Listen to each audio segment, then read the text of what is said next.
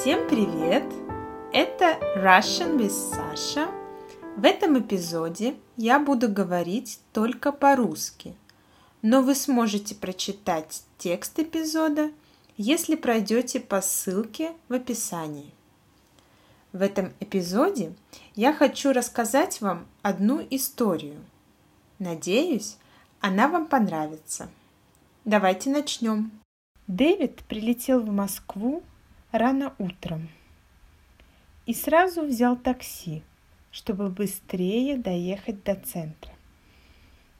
Дэвид – студент. Он приехал в Москву изучать экономику в магистратуре. Дэвид неплохо говорит по-русски, и у него в Москве много друзей и знакомых. В 8 утра Дэвид уже был в общежитии университета. На входе общежития сидела недовольного вида женщина. «Вы куда?» – спросила она. «Я студент университета», – ответил Дэвид. «Я приехал из другой страны, и мне сказали, что я буду жить здесь. Вот мои документы». Женщина неохотно взяла документы из его рук и сказала, «У нас нет мест в общежитии. Все занято». «Как занято?» – удивленно воскликнул Дэвид. «И что же мне делать?» «Не знаю. Сходите спросите у начальницы. Кабинет номер пять, в конце коридора» но начальница вам подтвердит, что мест нет. Дэвид был неприятно удивлен. Он пошел по коридору, дошел до кабинета номер пять и постучал в дверь. «Войдите!» – послышалось из-за двери. Дэвид осторожно открыл дверь и вошел. В просторном кабинете сидела женщина – и что-то печатала на компьютере. «Что вы хотели?» – спросила она.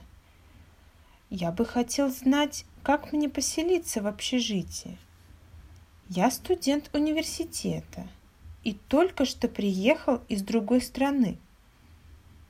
Женщина хмуро посмотрела на него и сказала, «Ясно, еще один иностранец – я не знаю, куда вас поселить, дорогой. Мест у нас сейчас нет. Вчера неожиданно приехала группа студентов из Китая, и мы отдали им все свободные номера. Что же мне делать? взволнованно спросил Дэвид. Что делать? Могу предложить вам только комнату в закрытой части общежития где сейчас ремонт. Там никто не живет. Эту ночь можете переночевать там. Это все, что я могу вам предложить. Дэвиду пришлось согласиться. Ему дали постельное белье и матрас. Начальница сама проводила Дэвида до его комнаты. Эта часть общежития – которая была закрыта на ремонт, была в ужасном состоянии. Пол был грязным, на стенах не было обоев, мебель была старая и стояла полная тишина. Дэвиду стало не по себе. Начальница заметила беспокойство в его глазах и сказала, «Не волнуйтесь, завтра мы что-нибудь придумаем. А пока располагайтесь. Вы здесь один, поэтому вам никто не будет мешать. И Дэвид остался один. Он подошел к окну. Из окна открывался вид на задний двор общежития и на мусорные контейнеры. Комната была на первом этаже. При желании можно выйти на улицу через окно, подумал Дэвид. Он быстро разобрал чемодан и расстелил кровать. ему нужно было бежать в университет на встречу с профессором. Поэтому он быстро съел бутерброд, который купил еще в аэропорту, выпил немного воды и поехал в университет. У Дэвида был насыщенный день. Он сходил на консультацию к профессору, отнес документы в деканат и встретился со своим русским другом Кириллом, с которым он просидел в кафе до восьми вечера. В общежитие Дэвид вернулся в девять. Прошел по освещенному коридору в сторону закрытой части общежития, где было абсолютно темно. Дэвид с трудом добрался до своей комнаты, почти на ощупь, так как света там не было. «Жалко, я не купил свечек», — подумал он. В комнате было не так темно. Она была освещена фонарем, который был на улице. Дэвид был очень усталым и сразу лег спать. Дэвид проснулся среди ночи — у него сильно болела спина. Матрас был очень неудобным. Дэвид встал с кровати, чтобы попить воды, и неожиданно услышал за дверью странные звуки. Звуки явно шли из коридора. Было ощущение, что там кто-то ходит. Шаги становились все громче и громче – Дэвид замер на месте. Кто-то был в коридоре. Шаги стали совсем громкими. Кто-то подошел к его двери. Дэвиду стало не по себе.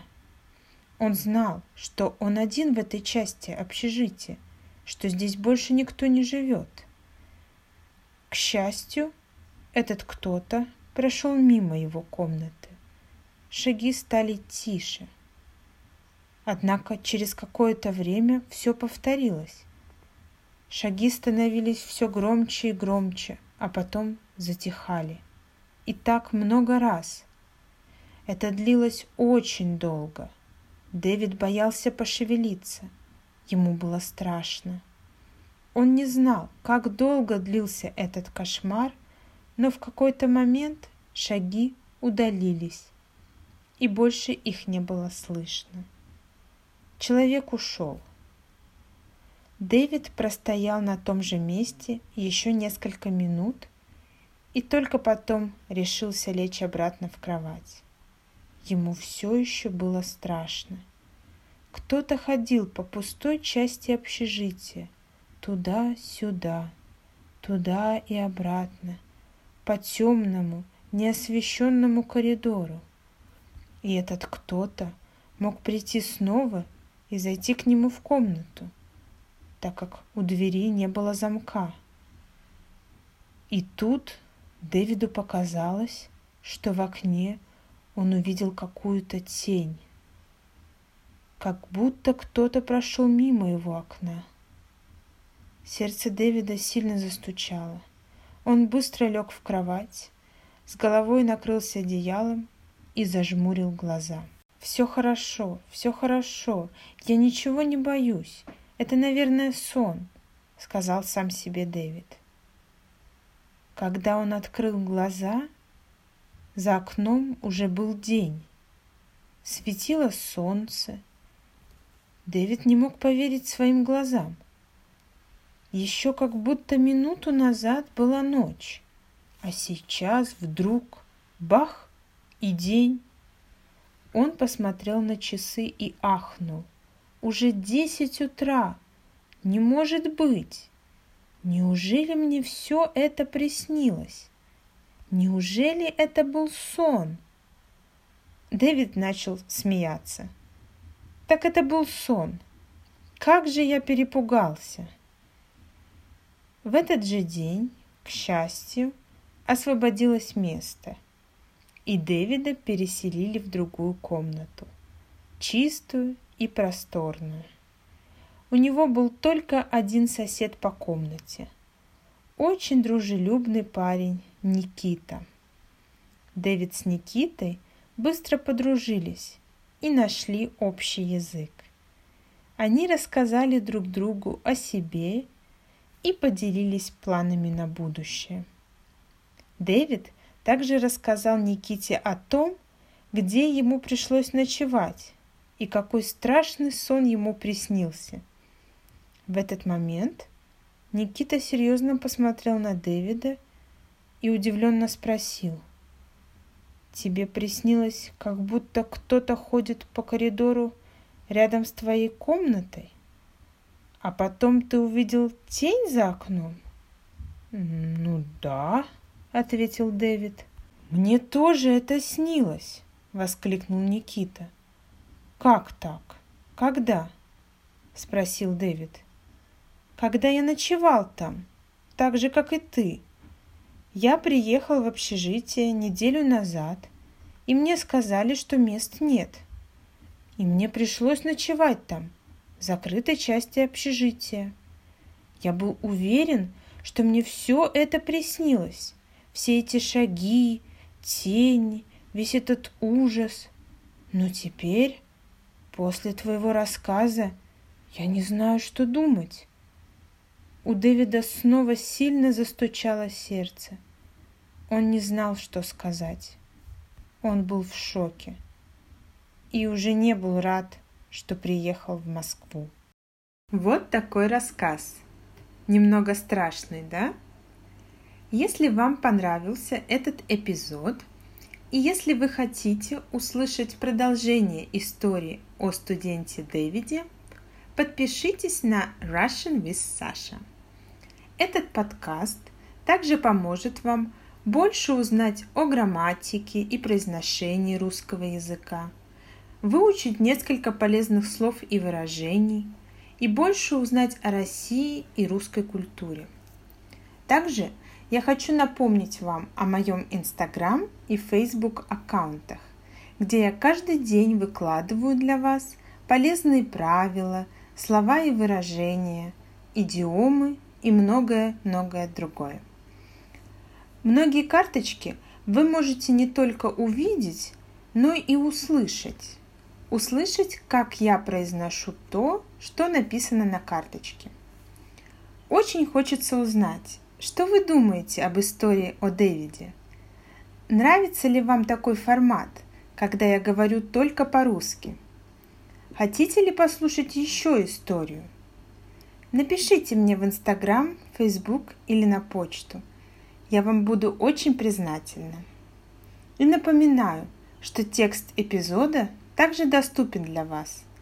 Не забудьте прочитать его и посмотреть незнакомые слова в словаре. Так вы лучше запомните новые для вас слова и выражения. Все ссылки в описании эпизода. Спасибо вам за внимание и до следующего выпуска подкаста Russian with Sasha.